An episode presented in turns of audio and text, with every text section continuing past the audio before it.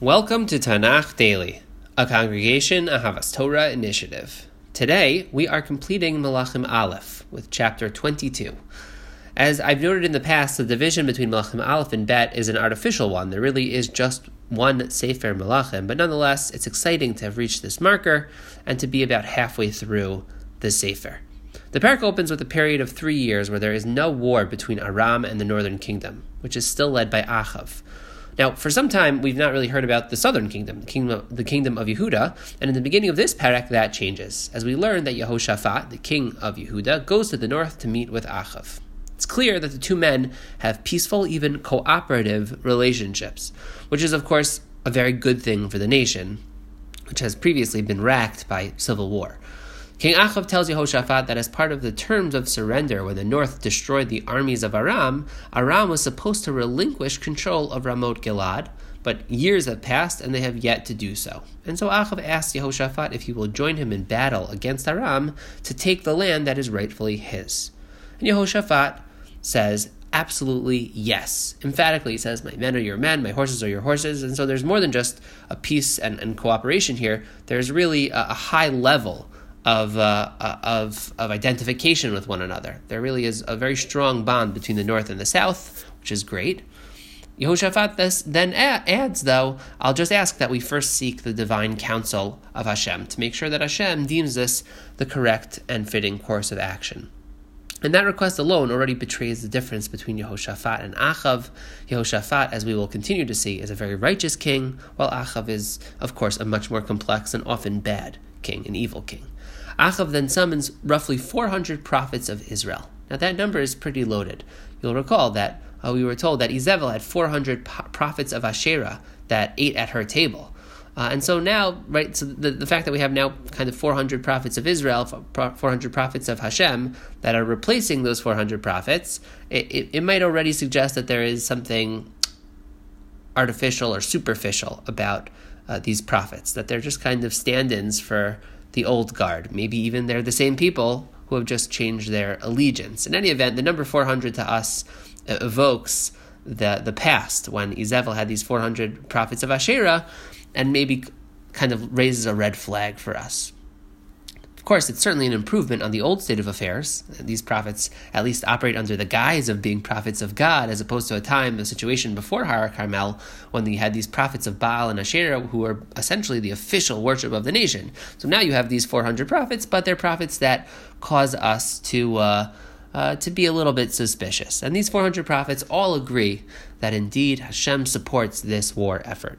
But Yehoshaphat, in some senses, unsatisfied by that response. Perhaps sensing that these 400 prophets um, are, are not so legitimate, right? Yehoshaphat asks, is there anyone else? Are there any other prophets of God that we could ask? So obviously, 400 is not a big enough number for you, Yehoshaphat. It, it, obviously, it's not a matter of quantity. It must be a matter of quality. Yehoshaphat must have recognized that there was something uh, deficient about these men. So he asks, is there anyone else? And Achav says, yeah, there's this one other guy.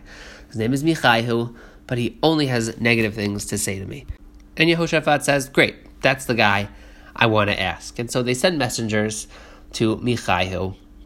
The messenger tells them the situation and says, Look, we told him, you know, we told the official message to, of Hashem to the kings that they should go, that they'll be matzliach, they'll be successful in war. You better toe the line.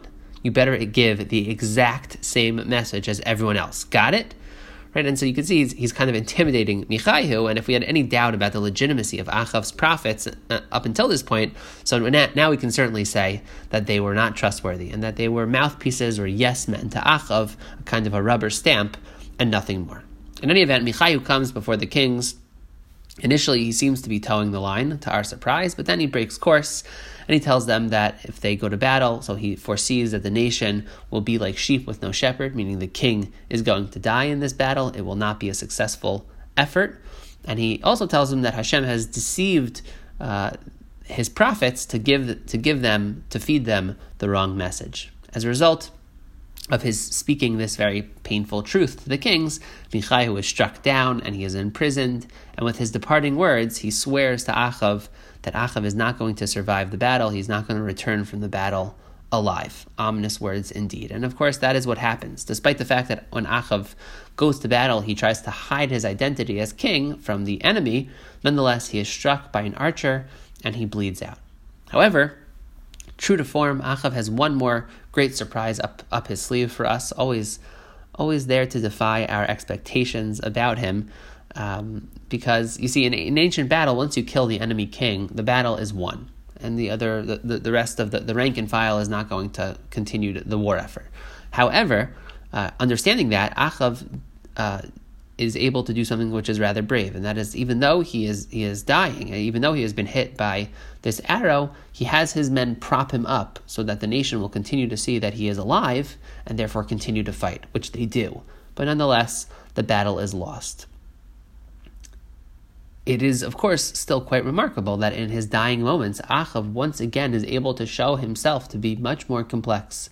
He is he does something that is really selfless in his dying moments.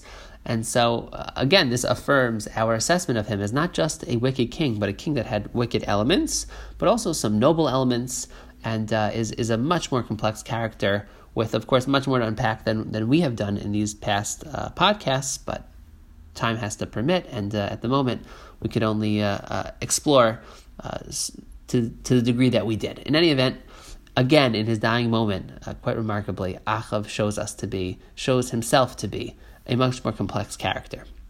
We're then told that the dogs lap up the blood from his chariot which fulfills the prophecy uh, of Achav's death, which was pronounced already by Eliyahu.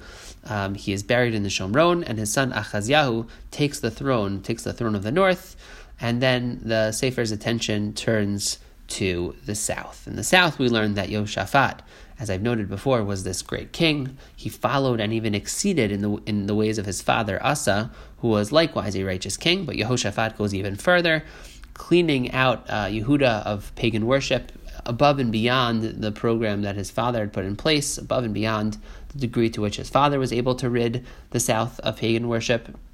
As an aside, we learn that Yehoshaphat spent, sent an expeditionary fleet uh, of boats, which was meant to go to Ophira to collect gold in the same way that Shlomo did, but the boats were unable to succeed in this task, and then Achazyahu offered to team up his efforts with Yehoshaphat uh, to, to try and undertake this uh, this task, but Yehoshaphat rebuffs his offer. And I think that this is meant to teach us that Yehoshaphat, while he was initially very open to, co- to cooperating with the north, he was even prepared to go to, to war with them, which he did against Aram. But now, you know, having been burned from that situation, uh, so now the relations have cooled between the north and the south, and he's not even willing to engage in this kind of joint venture with the northern kingdom. So I think that's meant to be a kind of barometer to tell us to take the temperature of the uh, uh, of the relationship, which at one point was was very strong, was very close. My men are your men, my horses are your horses. After the war with Aram, now there is more distance between the north and the south. The parak then ends by telling us that Achazyahu was no better than his father, continued worshipping foreign gods, and caused the nation to sin.